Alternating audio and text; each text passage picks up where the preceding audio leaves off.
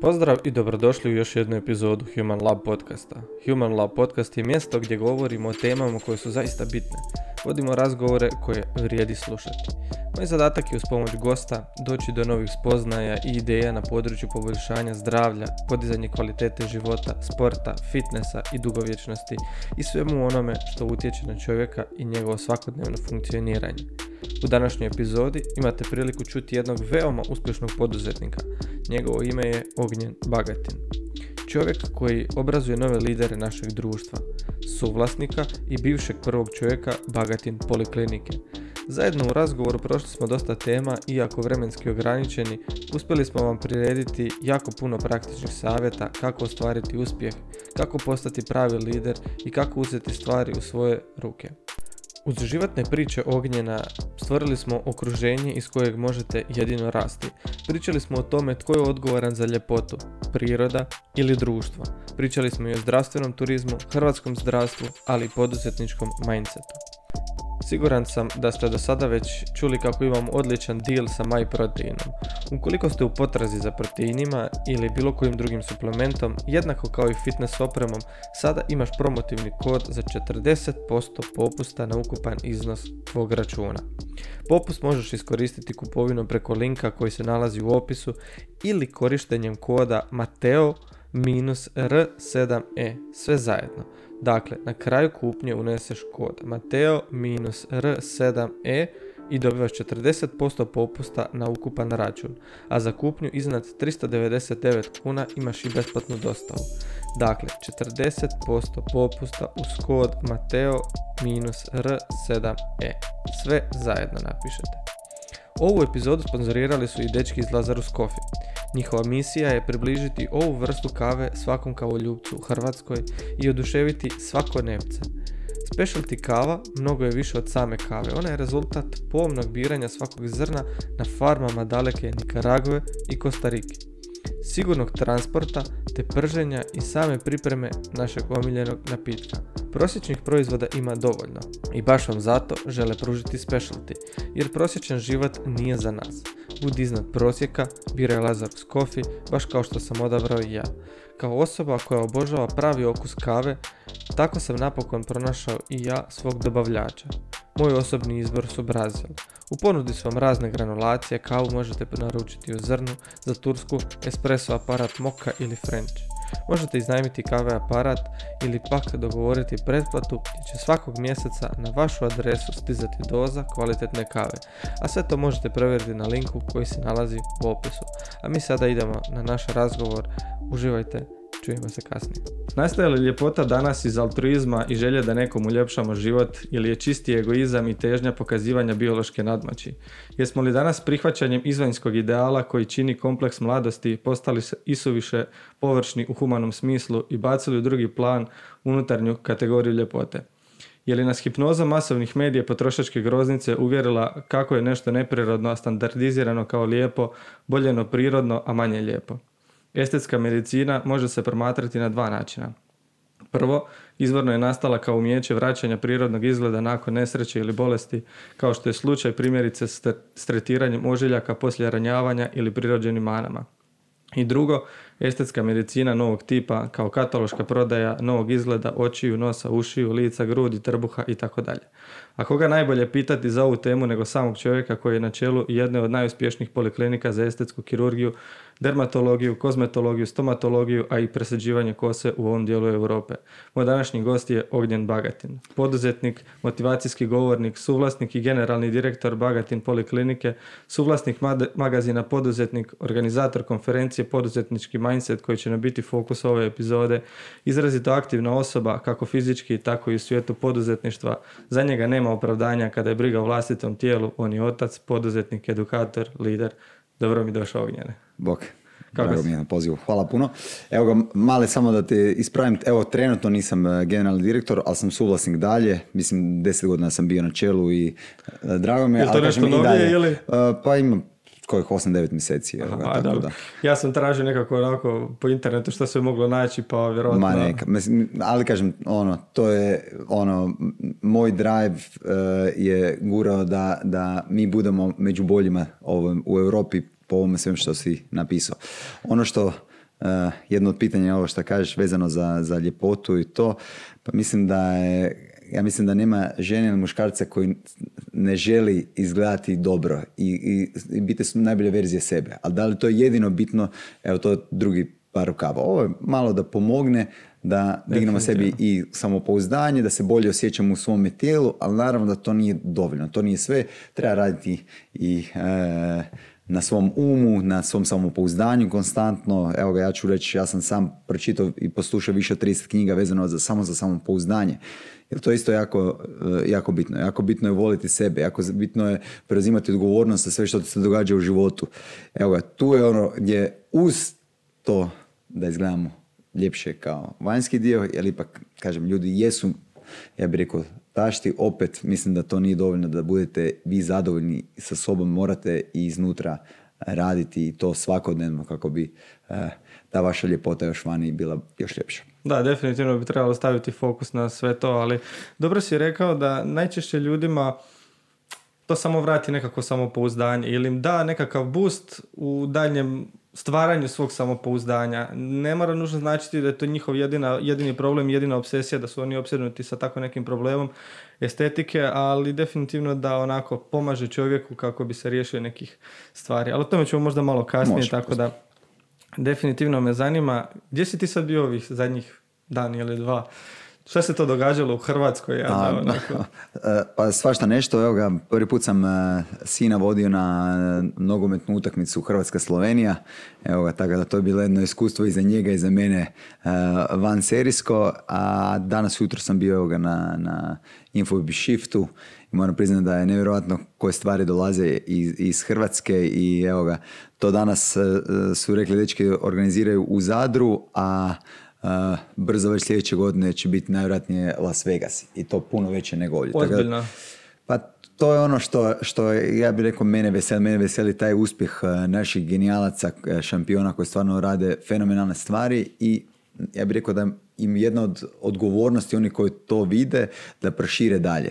Da, da počnemo malo više slaviti tuđi uspjeh. Evo ga, stvarno mislim da se možemo mm, ono, pohvaliti uh, tim Infobipu, Rimcima, Infinumu, Algebrama i tako dalje koje stvarno rade fenomenalne stvari. Sada mislim ima toki popis eh, eh, tih firmi. Ja sam sad eh, više išao u onaj, u ovaj ICT, ali kažem mislim da ima stvarno Hrvatska šta za ponuditi ne samo na nogometnom terenu nego i na tom, ja bih rekao, poduzetničkom. Daj mi reci, što nam možeš još reći o sebi, a da onako malo ljudi možda zna? Sad si rekao jednu zanimljivu stvar da si pročitao koliko knjiga po pitanju samopouzdanja. samopouzdanja. Pa, pa evo, mislim, ja poslušam, ima, ima, ima jedna koja mi baš od Brian Tracy-a, self-confidence koji mi je ono, uh, najjednostavnije za, za, za, za čut, to, ta knjiga poslušam barem jednom u dva mjeseca. Tek toliko da, da, da si vratim ga ono da znam šta je bitno, kako da sebi, svoj mir iznutra zadržim da mogu i, i, za druge biti i vođa i, i, i miran i stup i uh, oslonac i tako dalje. Tako da, mislim, ja volim čitati, volim slušati knjige, više volim slušati knjige, tako da... Jednostavnije sad treba. Ma, uh, vremenski, time ja imam troje djece, ono, uh, kad pronalaziš vrijeme evo, za slušanje knjige? Za, ujutro, ja se ovako, ono... da, ja se dižem oko uh, pol šest, slušam knjige sigurno znači do, do sedam i pol, onda spremam djecu za vrtić i tih sat i pol ujutro i kojih pol sata, 45 minuta kad se vraćam sa posla, to je, to je ono moje vrijeme, ona, ja bih rekao neki garbage time koji inače bacimo, tako. A, a ja ga iskoristim tako da, ono, da radim na sebi, da ono, slušam konzultanta koji mi govori o nekim temama koje su meni interesantne. Bilo to u biznis, bilo to u uh, on, radu na sebi, šta god, tako da to svakom preporučam jer ono, mislim da to je meni promijenilo život. Ja bih rekao i malo i otežalo jer sam shvatio da je sva odgovornost je na meni što se tiče onoga kako ja reagiram na stvari, e, šta radim u životu, da je, da je mnogo toga na meni. Naravno trebaš imati i sreće i Božju pomoć, ali većina tih stvari su na meni. To je ono što ti knjige e, e, daju. Da, da ono, ne možeš više upirati prstom i na, na, na, žena, na mama, tata, prijatelji, braća, sestre, nego to ono, uvijek moraš kad pogledaš, kad pokažeš nekom prst, ti si kriv, imaš tri prsta koji su krenuli pre odgovorne osobi, tako da... Ovo je dobra stvar. To, to ti je, to, to je teško kada, jel, prije si imao ispriku, ovih si tražio ono, neko drugi kriv za moju nesreću, onda sad shvatiš, gledaj, šta sam ja mogu napraviti da se neke stvari dogode ili ne dogode. Evo ga, to, to je ono, šta se mogu napraviti ili ne napraviti da se nešto dogodi ili ne dogodi. To je, to je, evo, to je nešto ti ono, promijeni život uh, ili počneš se stavljati u tuđe cipele i uvijek razmišljaš ono zašto se do nečeg došlo, jesi ti mogao nešto napraviti, jesi mogu upozoriti na to, ono, znao si, mogu si uvijek nešto napraviti ili ne napraviti, tako da, to je.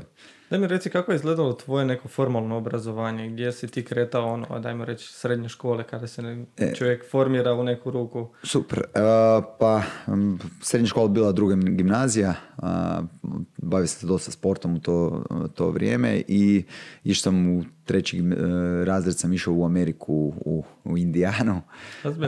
da, cilj mi je bio igrati tamo košarku moram priznati nisam najviša osoba na svijetu, tako da to je ono, morao sam uvijek dva put više raditi da bi, da bi dokazao se i na terenu i tako dalje, ali evo ga, uvijek bi nekako uspio zbog tog mog drajva, ono, da, da uspijem, uspio bi naći svoje mjesto i u momčadi i većinom sam bio i kapetan, evo ga, to, to ono što me krasilo, ta neka borbenost i to.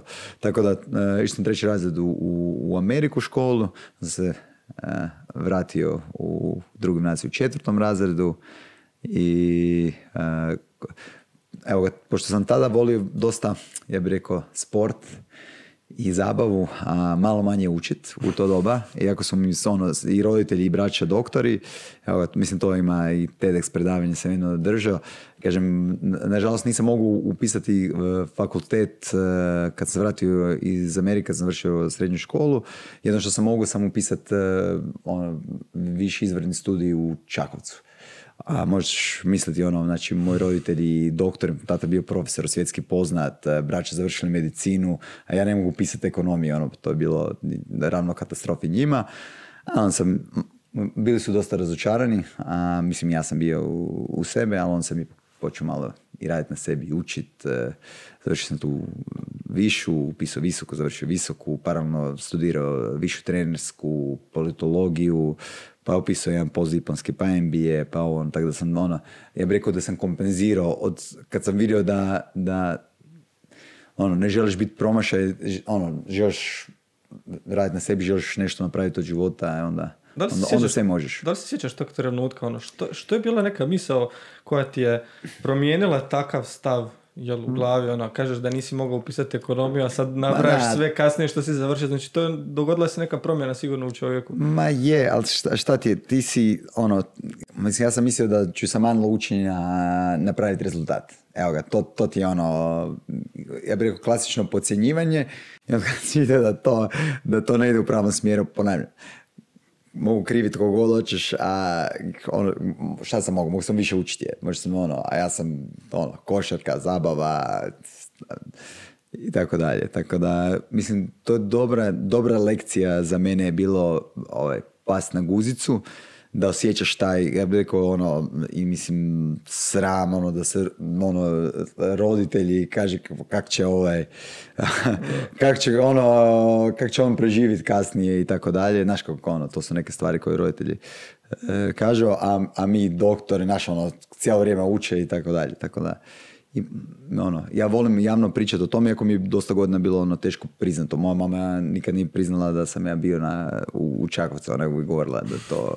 Pa čak sam i ja govori, razumiješ, jel, to, jel te sram? A onda kasnije kad izađeš iz toga kažeš, je, gledaj, tako je, e, nemojte se bojati po, pogriješiti, ono, ja sam pogriješio i griješim još uvijek, griješim više nego, e, znaš kaže, ja sam više puta pogriješio nego što neko puta pokušao. Ali to te dovede tu gdje jesi, tako da to je, to je ona eh, ljepota života. Samo je bitno shvatiti da se kaže, ne sramiš pogreške, to je, na primjer u Americi su normalne stvari pričati o pogreškama, normalna stvari slaviti uspjeh drugih. Hrvatskoj je ono, jednom pogriješiš, ti si ono, propalitet eh, i tako pa je, Pa to počinje od same naše škole. Znači, naša škola ne podržava neuspjeh u datom trenutku, nego... Upravo to, i greške. A gledaj, ti znaš, evo ono, vezano za sport. Mislim, najbolji trener na svijetu ti govori griješi brzo i puno. I uči iz grešaka. Znači, brzo, znaš, ono, on te stavlja u te situacije da što više griješiš.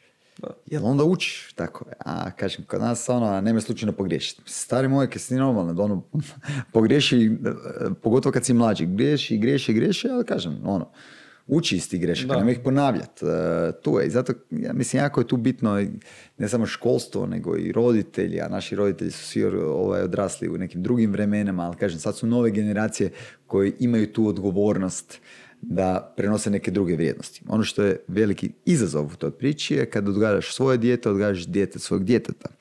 Znači onda nama treba ipak jedna generacija još da, da mi prođemo taj, ja bih rekao jedan malo drugačiji ono, socijalistički način i odgoja i, i, i svega. Tako da Evo ga, ali kažem, odgovornost je i na roditeljima i na školstvu, kažem, nažalost ne možemo kriviti školstvo, moramo vidjeti šta mi možemo napraviti da poboljšamo to školstvo. Da, uh, ono, u Americi ono, imaš zajednice pa uh, i roditelji zajedno sa profesorima uh, grade neke, neke priče i to moramo se mi svi uključiti ako želimo i bolje školstvo i sve. Ne možemo sve ostaviti na, na, na državi, jel kažem, država da, kod nas je nezamislivo da, ne znam, roditelj e, obrazuje svoje dijete, nego se smatra uvijek da se dijete pošalje u školu, da je tamo svoje njegovo obrazovanje koje će on stjecati tokom života. Je, ali on, on, mi smo svi različiti, a on to uči istu stvar. Da. I neko u tome dobar, neko nije. Ja se sjećam, evo ga, sad ću reći moje iskustvo sa, sa tom različitost. Kad sam došao na MBA, e, sam završio, sam došao na MBA, mislio sam da sam najgluplja osoba u, u, u cijeloj generaciji, bilo nas je 60. I onda dva, tri predmeta se zalomili koja, ono, baš sam bio, ono, vidim da su drugi puno proaktivniji, koji razumije ovo, dok nije došlo nešto u čemu sam ja dobar. E, onda su oni manje pričali, onda sam ja više pričao. I to ti to. I onda moraš shvatiti da ipak taj individualni pristup koji put dosta ono, je bitan i ako koji put imaš i malo lošiju ocjenu u nekim stvarima, to ne znači da si ti propalica. To znači samo da tvoji talenti, tvoje snage su u nečem drugom. I onda ono, imaš galup istraživanje koje ti pokaže, ne znam, od 34 snage koje svaka osoba ima, pet su one koje su tebi naj, najbitnije. I, i uh, uh, potičući mlade ili kasnije poslovne ljude da koriste tih pet snaga, on će napraviti puno više nego da, da jače ove svoje slabe snage. I lakše učiš kada imaš ove uh, jake snage, uh, jak, one, gdje imaš svoje talente. Tako da to je, to je ono što je... Dobro, daj mi reci, kako si ti onda završio u svijetu zdravstva? Pa evo ga, to je obiteljska priča, znači Poliklinika je osnovna 95 od strane mog oca, znači Mario Bagatin, on je bio i profesor i on je bio svjetski stručnjak za zeći usne. Napravio prvu ordinaciju, pa dvije druge zajedno sa uh, braćom uh, polikliniku. Moja braća su isto jedan je ono, plastični kirurg glave i vrata, drugi plastični kirurg, vam reći, općenito tijela. I uh, ja sam radio u, u jednoj korporaciji i ono, radio sam u financijama i rekao, gledaj, ja to je sve što ono što ja nisam. Znači, izvještaj, praćenja, to, to, nisu ni blizu moje, moje snage. Moje ono, snage su ono, vođenje timova, e, vizija, hrabrost, e, preuzimanje odgovornosti za neke stvari i motiviranje drugih ljudi i, tako dalje. I, i spanje drugih ljudi. A radio, radio sam taj posao, sam rekao, gledaj, ono, ne vidim, jednostavno se ne vidim ovdje, nije, nije to dio mene, E, dao sam otkaz i ono, rekao idem probati nešto drugo. Ja sam išto tražio posao i ono, dosta sam crna ovca, tako da ponavljam greške, pa sam išao opet u financijama tražiti posao. I onda sam čak dobio neku ponudu, ali slučajno sam došao do, brat se tada, naš otac je preminuo, ali brat se mučio sa poliklinikom, rekao, pa dajmo, ono, daj da vidim šta ti radiš. Vidio sam da, da tu ima potencijala i rekao, pa da, ajmo mi e, to zajedno. To je tad bilo ono stvarno mali posao, ono, naš kad tata premine dvije godine ranije, tad je to još išlo, a on je bio ono, svježi specijalist e, i nije znao kako, kako se probiti. Znači, znaš raditi, a ono, ali ne znaš kako proširiti glas u sebi. I onda smo tako malo po malo I onda od tu do 50 milijuna kuna promet. Znači 200 tisuća do 50 milijuna u 11 godina. To je bio, to je neki... Da li možeš reći neke konkretne primjere stvari koje si ti primijenio u tom poslovanju, koje si promijenio, koje si unaprijedio? E, što je bila neka tvoja vizija E, pa to, gledaj, moja, moja vizija je bilo prvo da a, pružimo vrhunsku uslugu klijentu, što je izrazito teško, ovo je jako delikatna djelatnost, jer tu je dosta je subjektivna. Ali ono što je najbitnije je da ti promijeniš fokus da je e, doktor kralj, u, da je pacijent kraj i klijent. Evo to, to, ne, reći, e, to su bile neke početne e, stvari. Pa onda komunikacija stvari što radimo.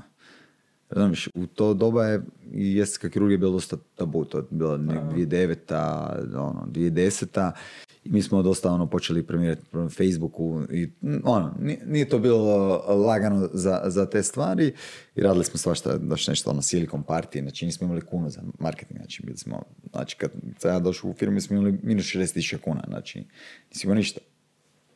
I onda smo ono, krenuli vidjeti gdje možemo kompenzirati, gdje možemo biti kreativni, Uh, I ono, sa 200 tisuća prva godina milijon i 200, pa 2 pa smo išli tu u estetsku medicinu i kozmetologiju. To nam je onda eksplodiralo i išli smo u Hilton. Znači sve ono, ono postepeno, ali sa, sa vizijom, znači 2013. smo napravili viziju da želimo ono, firmu koja radi 100 milijuna kuna prometa. To je bilo ne da mi kažemo ono, hoću sada milijone samo da imam novaca i ovo, nego da nešto veliko. Ono što je pomoglo, znači imali smo neku nasljeđenu viziju od oca, on ih je neku specijalnu bolnicu i nisam imao pojma šta to uopće znači.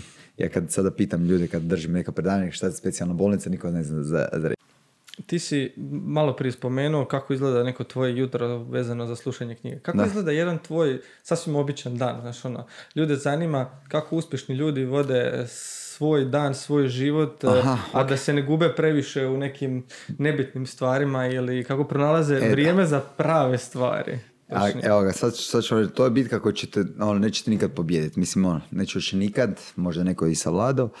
Ja volim uh, organizirati svoj život kroz kalendar, tako da i staviti prioritete, uh, ono, bez kojeg ne smije, neke rutine, bez kojih ne smije uh, stati dan.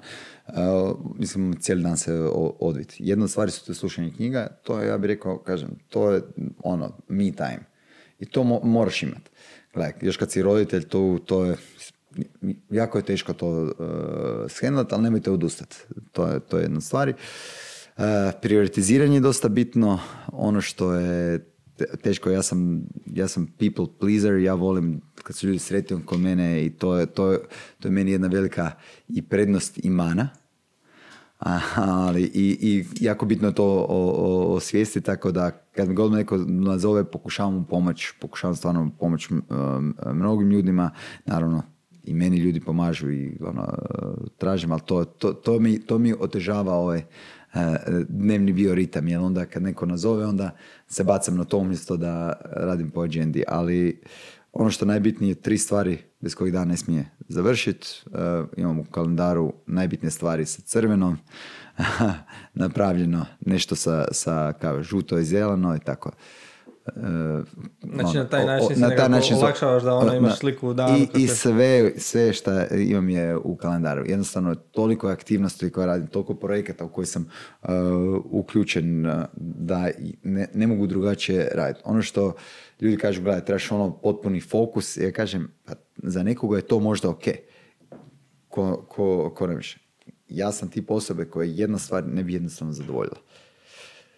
Ono, ja volim graditi, volim stvarati, volim se, ono, uh, znači, mislim, družiti, ali volim, volim projekte, volim raditi sa ljudima na nekoliko projekata i to mene veseli. I sigurno sam da nisam, da nisam jedini. To je onda Uh, nekom izgleda kako to nema ništa smisla, a svi ti projekti stvari vode prema istom cilju. Tako da to, to je isto bitno. Bi bio. A? Kako ti vidiš svoj cilj? Uh, gledaj, ja imam, ja imam jedan koji je ono, uh, izvana, a to je za Hrvatsku, na primjer, tri puta GDP per capita do 2030. Evo ga. pojednostavno, Da, pojednostavljeno. znači, to, to ti je da, da ono, u, u, tri puta se podupla u investicije, e, izvoz, e, to je povezano je s povećanjem plaća, znači ono, prosperitet za Hrvatsku, to, to, je, ga, to, to je jedan cilj koji, koji mene veseli. Znači, imam ja svoj o- osobni, to, to ne bi, ali evo ga, to imam za poslovni, imam nešto što je, ono, ja bih rekao, e, iznad mene, ono što me, neka svrha koja me vuče, to je, na primjer, ovaj cilj i obiteljski. Tako da, to, to su neke stvari, ali e, pišem ciljeve, e, pišem desetogodišnje ciljeve, koji put i malo dalje, tako da to, to je nešto što meni pomaže da e, napravim. To kao da radite, da radiš viziju, misiju za sebe, za firmu, za nešto drugo. To je ono što ljudi ne rade. Znači, gdje želiš biti za 10 godina, 15 godina, 20 godina i onda ono, šta će ti pomoći da dođeš do toga? Zašto to radiš? Evo ga, to je to ono što, mislim, to nemaju i mnoge kompanije, to nemaju, nažalost, države. Ti znaš koja je vizija Hrvatske 2030? Pa dobro, niko ne zna. Znaš zašto? Nema je napravljene. Nema napravljene. E, a takve stvari, znači, zato su ti ciljevi, vizije, ono što kažeš, šta, šta će ti pomoći, šta lju, uspješni ljudi rade. Oni sanjaju. Oni sanjaju i stave to na papir, šta žele. Evo, ne, ne znam, pratiš Maturinca na... Da, da. On kaže, gledaj, ja sam to sanja prije deset godina. Ja sam tebi to zacrtao prije deset godina. Razumiješ? Da. E, a kažem, da li ćemo svi, svi doći do toga? Pa ne, ali kažem, moraš sanjati, moraš e, pucati visoko, tako da ako dođeš do pol puta, opet si napravio više nego da nisi imao nikakav cilj. Ono, poznat je izraz da, da ne, ne lutaš ko guska u magli. Evo, na primjer, Hrvatska ti je ko guska u magli. Ne znam gdje ide. I sada ne želim govoriti o drugim ljudima, ali kažem, da pitaš ljude gdje žele biti za deset godina, dobio bi jako zanimljiv odgovor. Nego će, većina će reći, nikad nisam razmišljao o tome. A to je izrazito bitno i to je za mlade ljude i kažem, na, na nama koji su nešto napravili moramo staviti teren a, dobar da oni mogu, neću reći lakše, ali mogu više od nas. I to nam treba biti cilj. I tako stvari. Evo to, to je ono što mene veseli. Ja stvarno, ja želim da generacije iza nas napravi deset puta više nego što smo mi napravili.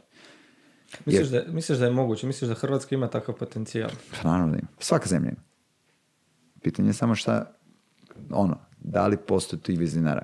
U Hrvatskoj ima stvarno ljudi, pogotovo ja sam kroz poduzetniku poznao nevjerojatne ljude koji, koji rade čuda. To su to, ono, nama fali vizionara, fali nam lidera. Fali nam oni koji, sta, koji, koji imaju čak i veću svrhu, koji su spremni spajati ljude, koji su eh, spremni eh, ne gledati političke iskaznice i takve stvari, nego koji stvarno žele dobro eh, Hrvatsku i nisu spremni ono, pogaziti druge da dođe do toga. To je ono što treba u Hrvatskoj. A mislim da možemo, u puno stvari se možemo dogovoriti. Svih četiri, nas, mi smo toliko mali da možemo staviti tri cilja do 2030. 2050. sa kojim se svi možemo a, usuglasiti. To ti je na, ono, nešto za, za, za mlade a, i, i tako. Zvuči kao prosječna kam, ne, zvuči kao Kampanja- prosječna kampanja političkih stranaka Je, prije izbora. je, ali zašto? Ali, ali kažem, ko je kad stavio neke brojke za toga? Da, ali ja Šta mislim, da želiš? mislim da je kod njih veći problem to što oni jedini njihov plan je za sljedeće četiri godine. Je, jer je. su oni četiri godine tu. Mi sad govorimo o političarima, ali tako ti i u firmama isto. Kažem, firme koje rade, koje imaju viziju, koje imaju misiju zašto, oni ti se kod svake odluke vrate se e, tome. To ti je ono što ti pomaže ovo. I sad ti napraviš za sebe, gledaj, da ti želiš, ne znam, za deset godina e, napraviti to i to, ima takva primanja, e, da ne znam koliko, 50 ljudi radi za tebe, Uh, onda razlog zašto uh, napraviti jaku svrhu koja tebe motivira, ti ćeš svaku odluku koju vagaš reći jel to vodi prema mom- mojoj viziji, jel to uh, aligned sa mojom misijom i mojim vrijednostima. To je bitno. Nastavlja razmišljanje u biti da li je to dobro za mene ili ne. Samo Je. odgovoriš na pitanje da li Pa je. da, ali, ali, ali kažem, ali gledaš, on ti, ovo ti je ko ob- objektiv, smjernice na tvom putu, kažem, a da ćeš pogriješiti, pogriješiš tisuću puta. Pa ja imam milijone grešaka koje sam ja napravio. Da li sam ih htio napraviti? Naravno ne, pa nisam znao. Ali da su me one obeshrabile da idem dalje? Nisu. A da sam ono, imao neprospavanih noći radi toga, naravno da jesam. I zato kažem, ono, kad, kad, kad shvatiš da svaki poraz je jedna lijepa učiteljica, onda uh, život uh, počinje imati smisla. Počneš shvatiti, ono, nisi više ono, tužan, ne, ne, ono, nego gledaš, super, ovo je još jedna prepreka uh, do, do mog cilja, do moje vizije i tako dalje on, kažem, evo, jedna od stvari što ja, na primjer, mladima često govorim je da, da moraju sanjati. Jer mi ono, kroz taj proces školovanja im dosta ubijemo te snove, pa dođeš u firmu pa ti ono ubije te snove i kažem, zato, zato dogodit će sljedećih 10, 15, 20 godina će ljudi htjeti raditi u firmama koji su aligned sa njihovim, usklađeni sa njihovim vrijednostima. To vrijeme dolazi. Vrijeme vrijednosti, vrijeme lidera, vrijeme uh, više svrhe i tako dalje. Ko su hrvatski lideri trenutno? Koga bi htio pokazati kao primjer kvalitetnog lidera u svijetu poslovanja? Aha, uh, ali, ima ih puno, ima ih puno, ali, ali dobro, ti Evo, mogu ih nabrojati neko. Ne, slobodno, slobodno. Pa evo ga, mislim, danas sam bio sa njim, Hrvoje, Hrvoje Balen, pa Petar Šimić, uh, pa, mislim, Mater Imac. To, to su ti pravi role modeli to su oni koji su, koji su stvarali, napravili, koji, koji, koji hoće Hrvatske napraviti ono, super silu za, za, za nešto. Pitam te da ih nabrojiš čisto kako bi ti imao jasniju sliku da nam kažeš koje su njihove kvalitete koje njih uh, stavljaju na to mjesto kvalitetnog lidera. Da, ali kažem, ali do, dobar je primjer, uh, ono, sanje velike stvari, ne razmišlja samo o sebi, nego razmišlja o zajednici, razmišlja o svojim ljudima razmišlja o svojim dobavljačima, o kupcima, o svemu. Znači, to, to, je, to je jedan, ja bih rekao, uh, ono... Zadovoljni lanac. Pa zadovoljni lanac, ali kažem, i onaj koji, koji želi od, znači, od malog tržišta napraviti ve, ono, već, koji želi proširiti tržište tako da svi imaju više. Takvih ima, znači, ono, ima stvarno ono, šampiona. Ja sam, evo, mogu, mogu kroz ono, dosta sam uključen u, u HUP, tamo sam upoznao e, ljude koje, ono, misliš da, da, da ne postoje. I, i to, HUP? Da, da, Hrvatska udruga poslodavaca. I, I to, i to sve, sve mladi lideri. Znači, ovo, ovo kažem, neke generacije su prošle i taj način više rada ne ide. Nema više ono, gledaj, moje zadnja, za, za, pravi to zato što sam ja to rekao. To je gotovo. Kažem, neka nego motivatori, one koji te, koji žele da i ti uspiješ zajedno sa njima i tako. Mislim, to nije lako dobiti. Ali to, to doba dolazi. I ako mi napravimo, mislim, ako počnemo stavljati te ljude u, u, u javnost da više govore, da, e, da pričaju. Evo, evo, još jedan super primjer, Alan Sumone. Ne znam, znaš iz Nanobita. da. Mislim, to je jedan mladi dečko koji ono, kad priča s njim, ono, žeš, mislim, starimo, kako si ti tak pametan, ono, znaš, i smiren i usredotočen, ono, baš, evo, ali al, mi, ponavljam, znači nema, mi, mi sada da pričamo samo o, njima, je, ima ih bezbroj. I sad ono što nam treba biti cilj, kako da napravimo neku platformu gdje takvi lideri su više istaknuti u medijima, da više slušaš njih, a manje slušaš političare koji oni dijele dobijeno. Ne trebaju stvarati nove, nema inovacija tu i nisu na tržištu. Tako da to je, kako, kako da, da, da, da stavimo te lidere. evo, to, to je jedan razlog zašto sam još u, u, mislim, kupio časopis poduzetnik, medijsku platformu, je da od poduzetnika napravimo lidere društva. A nije bilo pitno, znači, samo poduzetnici. Znači, po meni imamo, imamo 4 milijuna poduzetnika. Jer svako mora upravljati sa jednim poduzećem. Sam sa sobom. Sam sa sobom. E, I koliko ti dobro to radiš, koliko učiš raditi na sebi, ono, toliko ćeš biti i nagrađen. Sada, kažem, pitanje što ti bitno, da li ti bitno novac ili uh, osobno neke satisfakcije i tako dalje.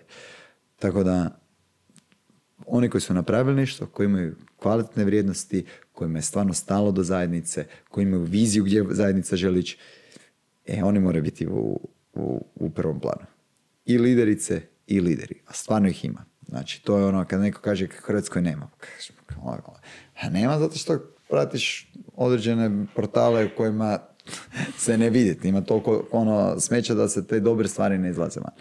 Gdje se mogu pronaći? Ja sam se rekao, ok, pričat ćemo o magazinu poduzetnika.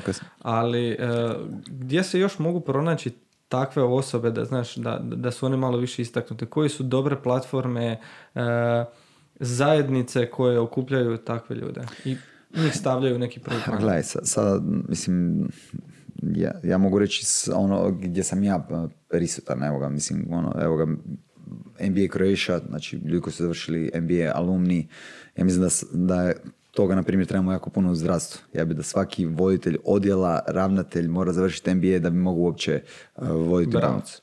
E, da, ali kažem, to, to, to sam ja puno ministara rekao i puno ministar se rekla hvala super na savjetu i naravno da nema sluha jer ne razumije koliko je taj dio bitan. Ali nije to samo u, u, u tom dijelu. Onda, evo ga, iskustvo moje iz uh, HUPA, kažem, ljudi koji su ostvareni, koji su napravili firme ili vode top organizacije, oni da bi došli do tamo, oni moraju se toliko raditi na sebi, promijeniti sebi da bi ti vodio organizaciju od 2000 ljudi ili tako nešto, ili doći do, pro- do prometa milijardu kuna i tako. Mislim, kaže, ti njih trebaš, ono, trebamo moliti ih da daju intervjue, da dođu na podcaste i tako dalje, da idu u srednje škole. Ali, ali ne samo, ovo, sam sam rekao ove velike face, ali ima toliko mikro tih lidera koji rade za zajednicu koji isto niko ne, ono, niko ne zna. A isto su bitni za, da, da, da cijeli sustav funkcionira. Tako da, evo, ja mogu uvijek pohvaliti, znači, osoba koja je uh, ono, direktor poduzetnika, on je znači zadnjih 15 godina u srednje škole, osnovne škole dovodi poduzetnike, menadžere cijele Hrvatske u, u, u Slavoniju da drže predavanja o onome što rade da bi motivirali i ohrabrili učenike u Slavoniji. Razumiješ, meni je on najveći lider koji postoji. Mislim, razlog zašto sad radimo zajedno. Žao mi što nije došao dok sam ja bio tamo. E, je, je, pa kažem, to je to, ali, ali ne samo on, sad ih imaš, Da. evo ga, is, e, ono, mislim, i ovo što radi i Nenad Bakić, i, e, e, Stemi, ovo, pa kažem, toga, i bit će toga sve više. I ono što je jako bitno za, e, za shvatiti, kažem, na što svi kaže da država treba, ma država ne bara ništa. Oni nemaju te kapacitet, nemaju ta znanja. To je jedan mastodont koji je teško upravljiv. Jer je previše politike. Mi trebamo pomoć, znači ovakva udruženja a, ili šta god trebamo pomoć njima da oni uspiju. A šta znači uspjeti? Da se dogovorimo oko vizije gdje Hrvatska ide. Kad ti znaš gdje Hrvatska ide 2030. 2050. i zašto, šta će nas dovesti do tome, onda ćemo mi to napraviti. Kad mi počnemo, kad budemo imali kak imamo u Hrvatskoj nogometnu reprezentaciju, kad mi budemo u vladi ili u lokalnoj vladi imali najbolje ljude koje, koje imamo nevezano za stranku, nevezano za ovo, nego neko ko stvarno je, zna šta, šta, šta, šta radi. Evo ga, to je jedna utopija, ali kažem, svi kažu to se nikad neće dogoditi. To ti kažeš. Ja mislim da će se to početi događati i prije nego što mislimo. Jer dolazi vrijeme lidera. Internet je svugdje. To će se pokazati, početi događati, drugdje. I pokazat će dobre rezultate. Zašto mi ne bi bili prvi u tome? Da kad neko dobi na izborima, ne izabere nekoga iz svoje stranke, nego da izabere najbolji ljudi koji, koji će onda svima drugima donijeti više. I tako stvari. To je, to je, to je, ajde, utopija, ali ja mislim da, A ne, da, ali- je, da je doable, tako da... Ali mi, ako mi ne znamo što je utopija, ako mi ne znamo granice te utopije, ako mi ne znamo čemu težimo, ok, svi težimo nekom utopijskom sustavu, da, da su svi zadovoljni, da, da je svima dobro, da je tebi dobro, da je tebi što Ne, bolje. Da ali više prilika. Nije stvarno, nikad neće biti svi zadovoljni. to Naravno, je jasno. naravno, Ali da je naravno. više prilika. Ali Ono, ako gledamo prema tome kao nekakvom idealu, onda ćemo stvarati prilike i bit će ih više. Da. Zašto Slavonija nije najbolja svijet u, u poljoprivredi?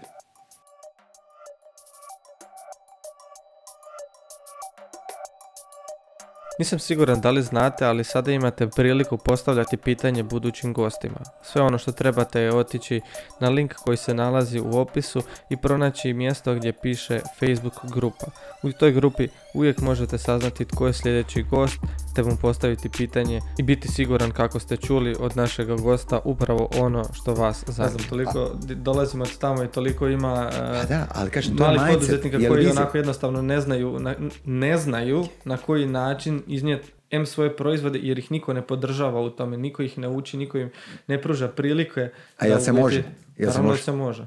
Pa onda ti mi ne kažeš, jel moguće svugdje u svijetu napraviti to? Samo pitanje hoćemo li prepustiti samo političarima da se bave svime ili ćemo se uključiti i mi. Zato kažem, evo ga, ja, ja, sam fokusiran trenutno na, na, na poduzetnike, jer kažem, oni imaju taj poduzetnički mindset koji gradi, koji e, privlači, koji e, stvara. I to je ono što, tu energiju treba prebaciti u sve, šta, e, sve druge grane. Ali nema, kažem, nema samo poduzetnici, nemaju oni samo taj drive. Imaš poduzetnički mindset u, u osnovnim školama nekim, srednjim školama, neki profesori. I kažem, tu, tu trebamo prohabrivati te šampione da neko ne dođe i skuca ih sa čekačama i kaže, gledaj, sorry, stari, to ne smiješ raditi, budi ko svi ostali, ono. Mm. Znaš, taj every Joe uh, mentality. To ti je, evo, Korade Korlović, mislim, ne znam, čuo si za njega. To, to je onaj astronom, astronom, znači šta je u, um, u Višnjanu. On kaže, gledaj, ti znaš koliko imaš u, u osnovnim školama, imaš, ne znam, za uh, asistenata koji pomažu djeci koji imaju jedinice do trojke, Znaš koliko imaš? Imaš tisuću, sto, dvijesto, petsto, možda sad dvije tisuće. Sa četvorkama i peticama, znaš koliko radi ljudi? Nula. Ti želiš, ti pomažeš lošima da budu average, a ove vrhunske pustiš na brigu sami sebi. Jel, razumiješ šta je? Znači, to ti, Razumiješ gdje mi se vraćamo u prošlost gdje ti želiš da su svi jednaki, da imaš da neko dođe pa na traci nešto radi. To, to vrijeme prolazi, dolazi robotizacija, mi trebamo... Uh, Takve poslove obavljaju sad roboti, je, ne treba ljude pretvarati te iste e, pa, jasno, pa da, ali kažem, mislim, robot će to napraviti mislim, brže, jeftinije. Mi trebamo ljude da razmišljaju. Trebamo da, da, da inoviraju, da budu kreativni. Ja, kažem, tako moraš ostaviti sustav. Kažem, ako to ne možemo dobiti sa formalnim, onda moramo kroz neke neformalne stvari e, graditi to.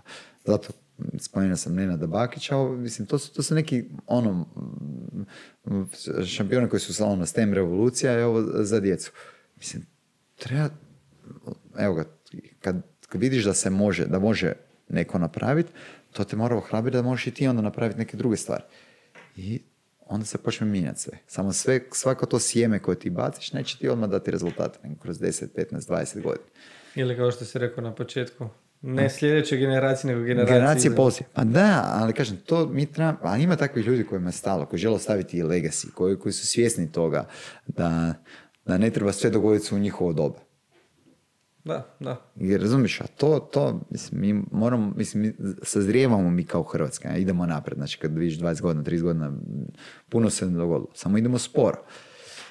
Idemo sporo zato što moramo više proaktivnih sa poduzetničkim mindsetom ubaciti da, da daju više i za zajednicu.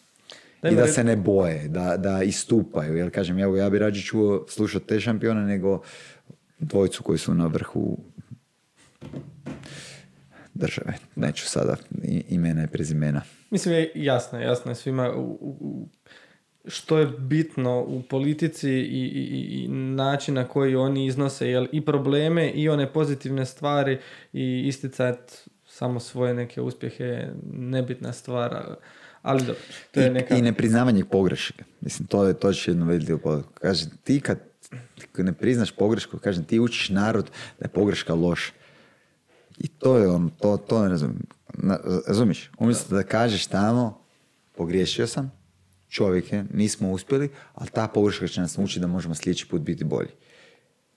Znaš ono kada ima priča sa iz IBM Watsonom, kad su, ima jedan zaposlenik koji je tražio je zemljišta za njih. I naše je zemljište, 2 milijuna dolara, i kupili su oni zemljište, na kraju se uh, ustanovilo da to neka nalazište arheološko i da ne može tamo ništa graditi, znači da su bacili 2 milijuna dolara. I sada ovaj dođe sav tužan, ide dati uh, otkaz, a kaže mu ovaj, Watson iz IBM-a, kaže, jesi ti normalan? Neš ti nigdje, uložio sam 2 milijuna dolara u tvoju edukaciju. Razumiš? Da. Ne možemo mi kad neko pogriješi baciti ga u staro željezo i kažemo on ne zna. Nego ono, moramo, to je investiranje u ovo. I možda će on kasnije donijeti nešto što će vrijediti 10, 15, 20, 50 milijuna dolara za njega. Razumiješ? To, to, to, su, to su poruke koje, koje mi trebamo uh, pričati. Znači, vizija gdje idemo, ponavljam, za nas osobno, svakoga, za organizaciju koju radiš, bilo to poliklinika, bilo poduzeće, bilo, ne znam, IT firma, ova, ona, kažem, te, te se stvari i to će ti pomoći da, da, da dođeš do, do toga gdje želiš i da je ok raditi greške. Kažem, to, to je... najbolji, lideri su svjesni toga i to lider te potiče na to, a onaj koji je klasični šef, on će to odmah zakucati. zakucati. Ali je, ne shvaća da to, to je proces učenja i neće dugo ljudi ostati ako ih ti gaziš. Da. Što je poduzetnički mindset? Evo, mislim, prije sam malo pričao o tome. To je, znači, mindset koji je... Ne, ne, ne, ne, konferencija. A, konferencija. Poduzetnički okay, mindset. mislim, nama je cilj bilo napraviti jednu konferenciju da ćemo aha, predstaviti poduzetnik kao lidere društva.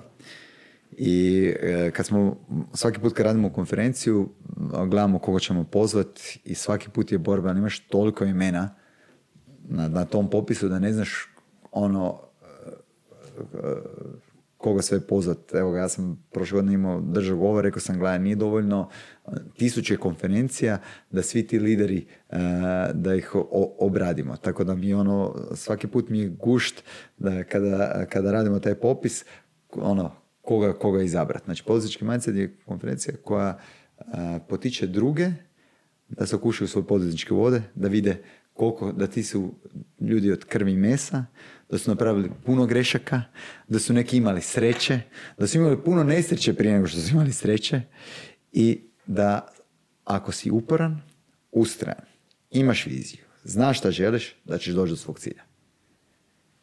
I to je ono što ja mislim da, da nas ne uče kroz taj formalno obrazovanje da možemo. Evo ga, jednu stvar koju sam ja naučio u Americi, meni je profesor svaki put rekao you can do it, Ognjen.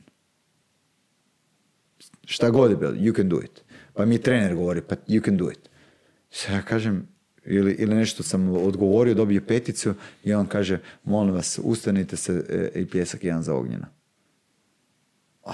dobim peticu u Hrvatskoj, mi gađali ono, sa kredom, rekli štreber, sjede dole i tako dalje. Razumiješ koji je to, taj, evo ga, taj mindset gdje ti e, slabiš tuđi uspjeh, jer na taj način sebe pripremaš za svoj. Što više uspješnih ljudi imamo u Hrvatskoj i ističemo to, to ćemo više privući drugih da se okušaju to. Kao u kad napravim rezultat u košarci, u nogometu, u rukometu i tako dalje. Kako se riješiti onda strah od tog poduzetništva? Znaš, većina ljudi, e, super. Aj, ajmo reći, e, postoji jako puno onih malih mikro, mikro poduzetnika koji imaju svoje nekako malo poslovanje koje jednostavno se boje uzeti u svoje ruke i unaprijediti ga i dati mu šansu da postane e, Edukacija. Uh, ovakvi razgovori, uh, podcasti, emisije, evo mi radimo emisiju Poduzetnički majci, znači Saša Citović, ono, evo ga, on volontira svoje vrijeme da bi mogli uh, zvati goste koji su top, da bi pomogli drugima, mladima ili onim početnicima ili onim starima koji se boje da vide da to nije bauk, da i oni mogu. Znači ti moraš, znači edukacija, što više materijala e, koji ti motiviraju i jednostavno će početi to dolaziti. I da poduzetnici sami shvate da kada dijele svoje znanje, da će im neko uzeti posao. Nego da shvate da kada dijele svoje znanje, da će imati ljude koji gledaju njih, koji e, njih gledaju kao mentore i e, oni će pomoći njima kao mentorima da budu još bolji ni, uh, vrijednost čovjeka nije ono što je stvorio za sebe, vrijednost čovjeka uh, ono što je dao drugima. I po tome se mjeri sve. I to kad shvatimo to, onda ćemo ići svi zajedno naprijed. Mislim, to je, kažem, ono, naš, teško je to, ja sam puno knjiga, ja, ja poslušam 56 knjiga godišnje, pa onda možda malo i abstraktno uh, zvučim kad to govorim. Evo da sam sad prije 10 godina sam sebi govorio ovo što ja bih rekao kako je s tim poludio. To je, to je tako. Znaš, evo ga, ja se, mene ništa ne veseli više nego kad vidim kad drugi, druga osoba uspije.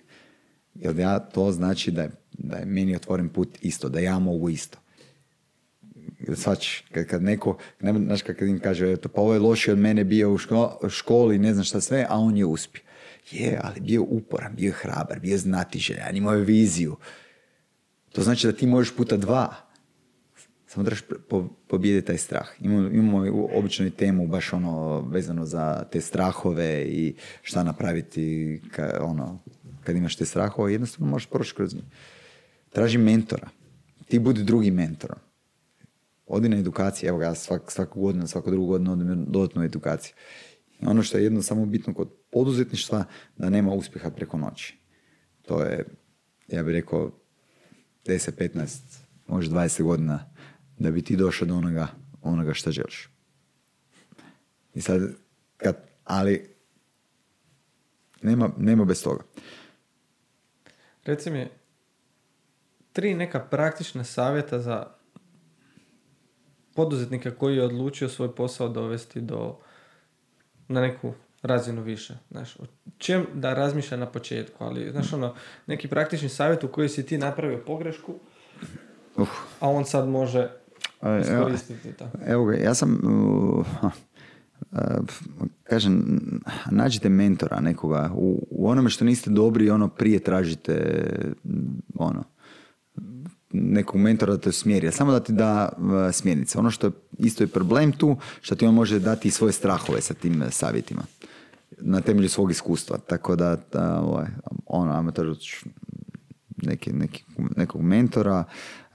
po meni za sve poduzetnike najbitnije, kažem, da znaš, evo sad si, ne znam, ne znam, imaš milijon kuna prometa, imaš pet ljudi koji se rade za tebe, da znaš šta ti želiš. Kažem, bilo to neka brojka ljudi, bro, prodanih proizvoda, usluga i tako ne, ono, i, i neko ono, vrijeme dok želiš napraviti, da, do 25. do 30. i tako dalje.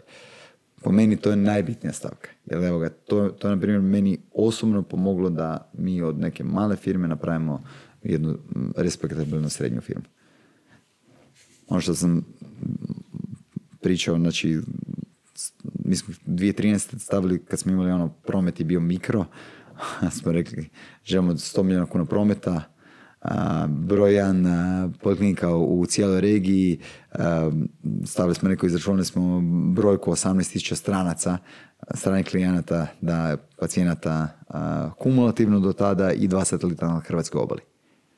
To su četiri stvari koje su cijelo vrijeme vukle nas. A drugo je bila da znači, pružimo vrhunsku uslugu zbog koje će se ljudi vraćati i preporučiti nas.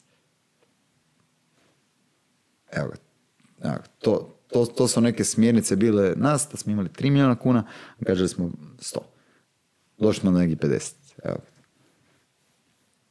Razumiješ, ali da nismo imali tih 100, ne bi napravili ni 20. Jer ne bi znali šta želimo napraviti. I to je ono što većina uh, Moraš znati šta želiš. Nekome se dogodi, neko napravi vrhunski proizvod, prvo fokusiraš se na da je, da je proizvod, pa se dogodi. Ali kažem, a kad ti radiš i i, onda stvarno čudo se moguće. I da budeš ambiciozan u tim svojim planovima. Ono, da, da, da, staviš neke ciljeve koje te, koje te ono, zastrašuju. Puno danas ljudi se uopće boji poslovanja, jer smatraju da klima u Hrvatskoj ni najmanje nije pogodna za otvoriti firmu, za početi neko poslovanje, e, svoj proizvod plasirati. E, jedna važna lekcija koju mislim da svi poduzetnici bi trebali naučiti, a to je prodaja. Je, slažem se. Kakav savjet možeš dati ljudima koji prodaju nešto, znači koji nude proizvod, uslugu ili bilo što? Super, na koji način? Pročitaj deset knjiga u prodaju. Značiš više nego 99% ljudi. Daj mi onda recimo tri knjige koje bi mogao preporučiti. Evo, dobro, imaš od uh, Brian Tracy-a, uh, vezano za prodaju, moram sad točno kako se zvuči, ima Grant Cardone, rađe biti ovaj, koga i Zig Ziglar. To su, to su tri trojica, a mogu ti poslati onda koje knjige. mislim, moram, Brian Tracy je meni uvijek bilo pozna točka za, za, za sve. On je dosta jednostavno metodoločki te, vodi. Grant Cardone je taj koji te nabrija ko kaže, gledaj, možeš... A, Tenex. I gledaj, i to, ja, ja moram priznati da meni je to pomoglo toliko puta u, u, u, u bilo kom projektu koji sam radio. Jednostavno sam, poduplo sam broj aktivnosti i gle čuda, neke stvari su se dogodile kako sam zamislio. I, no, mislim, Zig Ziglar je isto odličan za ovo, ali ima toliko drugih e, stvari. Evo, pratite prodajni mindset e, Vedrana Sorića i Saša Tenodija. Evo to, baš upravo zbog toga smo mi napravili emisiju Prodajni mindset, da pomognemo uh, demistificirati prodaju, da vidimo da to nije neki bauk, da nije to ono, da je prodaja se uvijek događa, htio to priznati ili ne, jer ti uvijek prodaš ideju, ideš s curom u kino, uh, hoćeš prodati uh, film koji, koji želiš gledati i ona tebi. Tako da to, ono, na, na tim banalnim primjerima, tako da, ali prodaja taj koja je osnova za rast i ekonomije i tako dalje. Ali ono što ti moram, uh, vezano za tvoje pitanje, kad kažeš u Hrvatskoj se nemaš, kako to da onda jedan Alan Sumina, Materimac, dečki iz Algebre, Infinuma, Q Softvera, uh, Matija Kopić, ekipe iz Gideon Brothersa, uh, mogu. Jel, Sad je ja pitanje to, što to oni imaju, šta to oni imaju? Pa da, ali kažem, imaš to, ono, imaš ta neke karakteristike, ali ono što je najbitnije, na primjer, uh, Stjepan Orešković M plus grupa koja je u dvije godine napravila malo čuda. Pa evo ga, Marko Emer, e, e, moj račun. Pa ovi dečki iz muzeja iz Iluzije. Pa Dario Marinić iz Elde. Pa Vesna Ramljak, Santa, Santa Domenika. I tako dalje.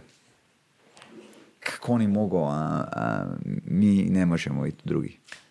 Možda je to samo stvar sad, za, zaključno svega ovoga što smo do sad rekli. To je vjerojatno stvar toga što takvi ljudi nisu u mainstream medijima, e, takvi ljudi jednostavno nisu prikazivani svim ljudima koji kažu jel, da se ne može u Hrvatskoj, a svi oni koji i dalje tvrde da se mogu su samo pronašli takve ljude kao izvor nekakve inspiracije. I, je to, moraš, moraš nove role modele ubacivati i to to. A, a, a kažem, ima još evo ga i u zdravstvu ima super primjera, evo ga, mislim, i Nikica Gabrić, jedan doktor koji je napravio, pa, pa Dragan Primarac, Jadranka Primarac pa ima u Dentalu jedan Rident koji je napravio čudo, pa Identalija, pa Arena, pa...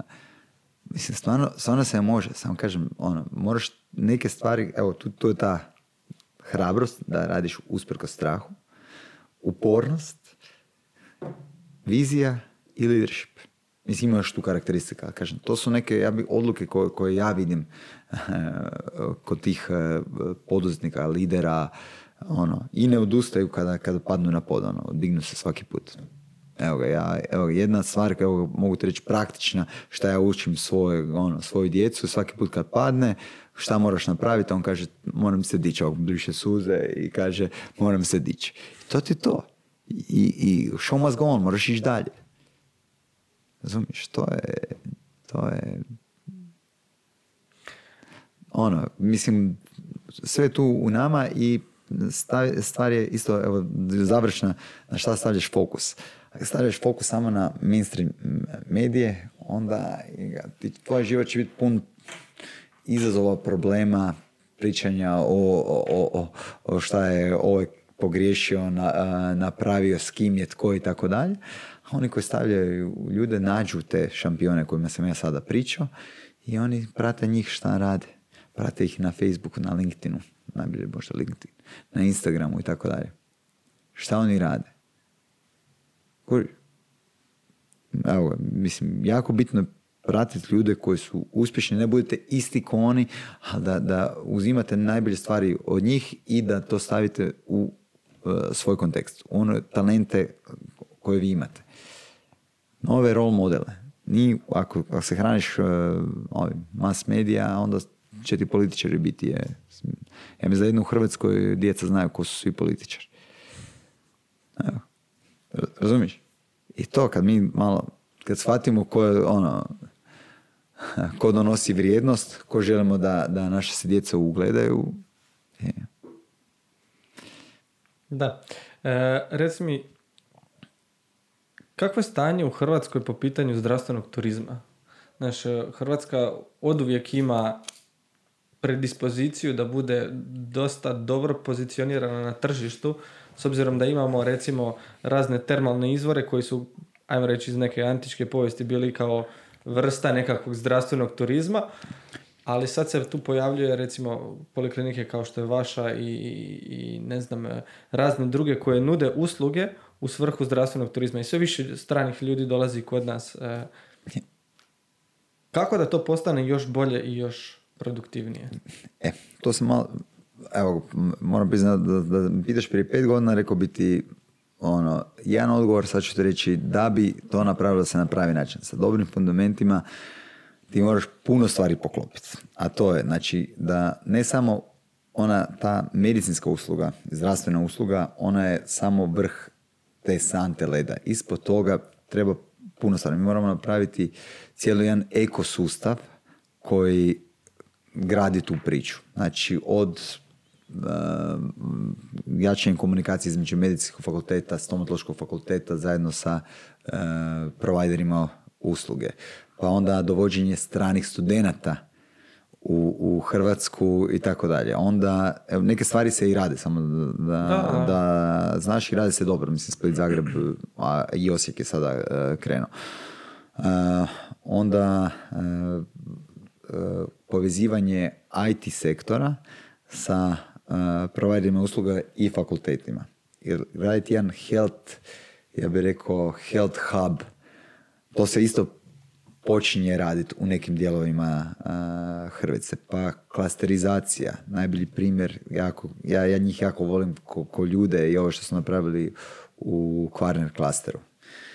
I ono što je jako bitno znati, Hrvatska je već jako dobro razvijena u zdravstvenom turizmu, malo nas je COVID je jako, ovaj, nas je vratio par koraka nazad, ne samo nas nego cijeli svijet, ali kad se opet normaliziraju stvari, opet ćemo biti najbolji u, u reći, nekim tim elektivnim ono, toplice, e, stomatologija, estetika, estetska medicina. A za nešto ozbiljnije, tu moramo taj cijeli ekosustav ojača da, da to može ići. I otvoriti se prema i stranim doktorima. Jel ne znam koliko znaš da dovesti nekog e, stranog doktora da dobije nostrifikaciju u Hrvatskoj je noćna mora. Zašto? Pa, zato što ja mislim da su naši da su naši fakulteti najbolji, a ovo ostalo sve po svijetu ne valja ništa. Tako bi Dobro, istina je da naši fakulteti zaista i jesu i postoji u Hrvatskoj jako velik broj stručnjaka, ali mi dalje želimo razvijati, znači mi nemamo dovoljno, ajmo reći, e, radnog kapaciteta da bi se Ni tehničara, ni sestara, ni doktora nemamo dovoljno. Za ono što radi. Je. A odljeva će nastaviti. Kažem, pa mi smo interesantni. On dođe a, i ne možeš kriviti te ljude šta idu. Oni idu radi svojih obitelji žele, za, zašto sad dolaze Filipinci i Nepalci kod nas? Oni žele prehraniti svoju obitelj. I gledaj, to je tako, to, to, to je život. A mi moramo biti, razmišljati 10, 15, 20 godina unaprijed i šta napraviti. Jedno od e, rješenja je povećati broj studenata na, na studijima e, na engleskom ili na njemačkom ili na talijanskom e, u Hrvatskoj. Jer nek dio toga njih će ostati. I to ne dovodimo mi, mi dovodimo top radnu snagu, ono koji želiš da ostanu ovdje tu i da se i, i zaljube i šta sve ne. Razumiješ? Mislim, tak. Plus povezivanje ono, različitih vertikala, IT, strojarstvo i tako dalje sa, sa medicinom. Medicina je, ono, može biti jako profitabilan mislim, biznis za, za Hrvatsku. Ja stvarno vjerujem da, da nebo je granica. A kažem, ti ne gradiš priču sa, ono, sa nekim ciljem, ono, samo, samo pružanje usluge samo ono, tip of the iceberg ili ono, crno među noktima. Ako gledamo, ako gledamo pravu stvar. Ovako, kratkoročno, neki će imati koristi, neki neće i tako dalje ali to može puno, puno bolje. To može se baš industrija napraviti uh, ovdje. Evo, to, samo za to trebamo naučiti raditi svi zajedno.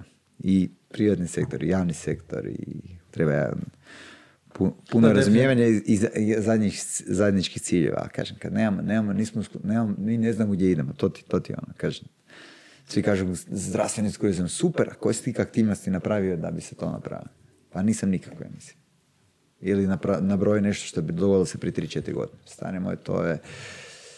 Drugi su već napravili 1, 2, 3, 4, 5 i pobjegli su ono. Nije to samo u zdravstvenom turizmu, to je u, u svemu. Tako da, evo, ja, ja jako vjerujem u, u to, ja mislim da, da mi možemo tu e, nadograditi naš turizam, ali ne, ne samo turizam, nego možemo i IT i, i sve druge grane graditi zajedno sa, sa tim zdravstvenim turizmom. Reci mi, što nas očekuje u budućnosti od tebe i tvojih projekata? Što možemo očekivati da nam možeš nagovijestiti kao dobru stvar? A, da, a, Što možeš naravno reći, mislim, je, naravno da je, je, je, neke, neke, neke stvari stvari, koje- onda, znaš šta, b- z- evo ga, što se tiče, mogu pričati o ovome što se tiče vezano za poduzetnički mindset, znači neću i uh, medijsko potvorom poduzetnik, tu stvarno neću stati dok poduzetnici stvarno ne postanu lideri ovoga društva i oni koji grade ne dobiju a, priznanje za sve ono što rade za, za, za Hrvatsku. Evo to, to, to, ono, ja i moj tim nećemo stati, za ovo drugo biti, ono, stvarno imam svašta, svašta u pipelineu, ali dok se ne realizira ne bi, ne bi komunicirao o tome, tako da... Dobro, A, ali al, kaj, ovo je samo prilika, evo sad ja tebi prodajem, ali ovo je prilika da onda još jednom onda sjednemo uh, u nekoj bližoj budućnosti, kad se stvari počnu realizirati, onda ćeš me razumjeti uh, zašto sam ti rekao to što sam rekao. Evo ga. da pače, da Ali evo, m- ja, moj, moja svrha neka na ovoj planeti, rekao sam ti da prosperitet, volim pomagati drugima da, da uspiju i to ono što mene ispunjava i kažem to, tako da projekata će biti, a sada u kojem, evo ga, pusti mi ovaj, tu slobodu da ti ovaj put ne odgovorim. Da ti odgovorim, da ti ne odgovorim. Evo ga. Dogovoreno. Evo, hvala. E, reci mi gdje te ljudi mogu pronaći sad negdje. Znaš, vam, pratite me na Facebooku, Instagramu, LinkedInu. Evo ga, mislim, društvene mreže, ja sam dosta i otvoren, mislim, pokušavam ono, odgovoriti kad stignem, a ako imam ono, 20 poruka u danu, onda neću sve stići, jel? Ono. Da, i, ovaj dogovor je trajao. I ovaj, i ovaj je trajao, ali gledaj, ali uspjeli smo se dogovoriti. Ono što tim, tvoja jedna vrlina, što si uporan. I evo ga, i uporni dobiju ono što, što žele. Tako da je, i to, to je ono što moramo djecu učiti. Dvije stvari, Stjepan Orešković rekao, profesor na Hvarevozu, inače, kaže, dvije stvari s moraš dje- djeci e, dopustiti, to je znatiželja i razvoj upornosti. Sve drugo ćeš nadograditi, ali ovo, je, ovo ne smiješ im ubiti. To, no, i, I moraš graditi to. Kad imaš to, njihov uspjeh je zagarantiran. Tako da, evo ga. E, moram ti se zahvaliti zaista što si odvojio vrijeme, što si doslovno doputovao Yes, ovdje yes, yes. i da Hvala. bismo snimili ovaj razgovor. E, hvala ti na svim informacijama koje si podijelio s nama. E, moramo se zahvaliti i našem sponzoru Lazarus Kava. Lazarus Coffee ti si sad probao, pa evo, Super. Super. Ja, ja volim kavu, tako da... Eto, kao opija. e, reci mi još, ili imaš nešto za podijeliti s nama još Pa evo ga. završnu misao? Pa kažem, ja mislim da, da neka moja poruka za sve ko, koji, kojih strah, koji se boje, da usprko strahu, da razmišljate, da sanjate o tome što želite napraviti i kada e, sanjate taj san, zapišite ga i radite hrabro na njemu ili ćete sigurno napraviti više nego ne sanjajući i ne radeći. Tako da, evo ja, ja uvijek svojima kažem da, da, da pokušaju, e, da daju sve od sebe i da će, da će uspjeti na kraju. I ako neće uspjeti, kažem, toliko će naučiti po tom putu da će biti sigurno bolje osobe nego što su bili prije. Evo, mislim da... S ovim ćemo Bolje, završiti, da. tako da zaista hvala ti još jednom. Ognjene i do daljnjeg slušanja. Hvala.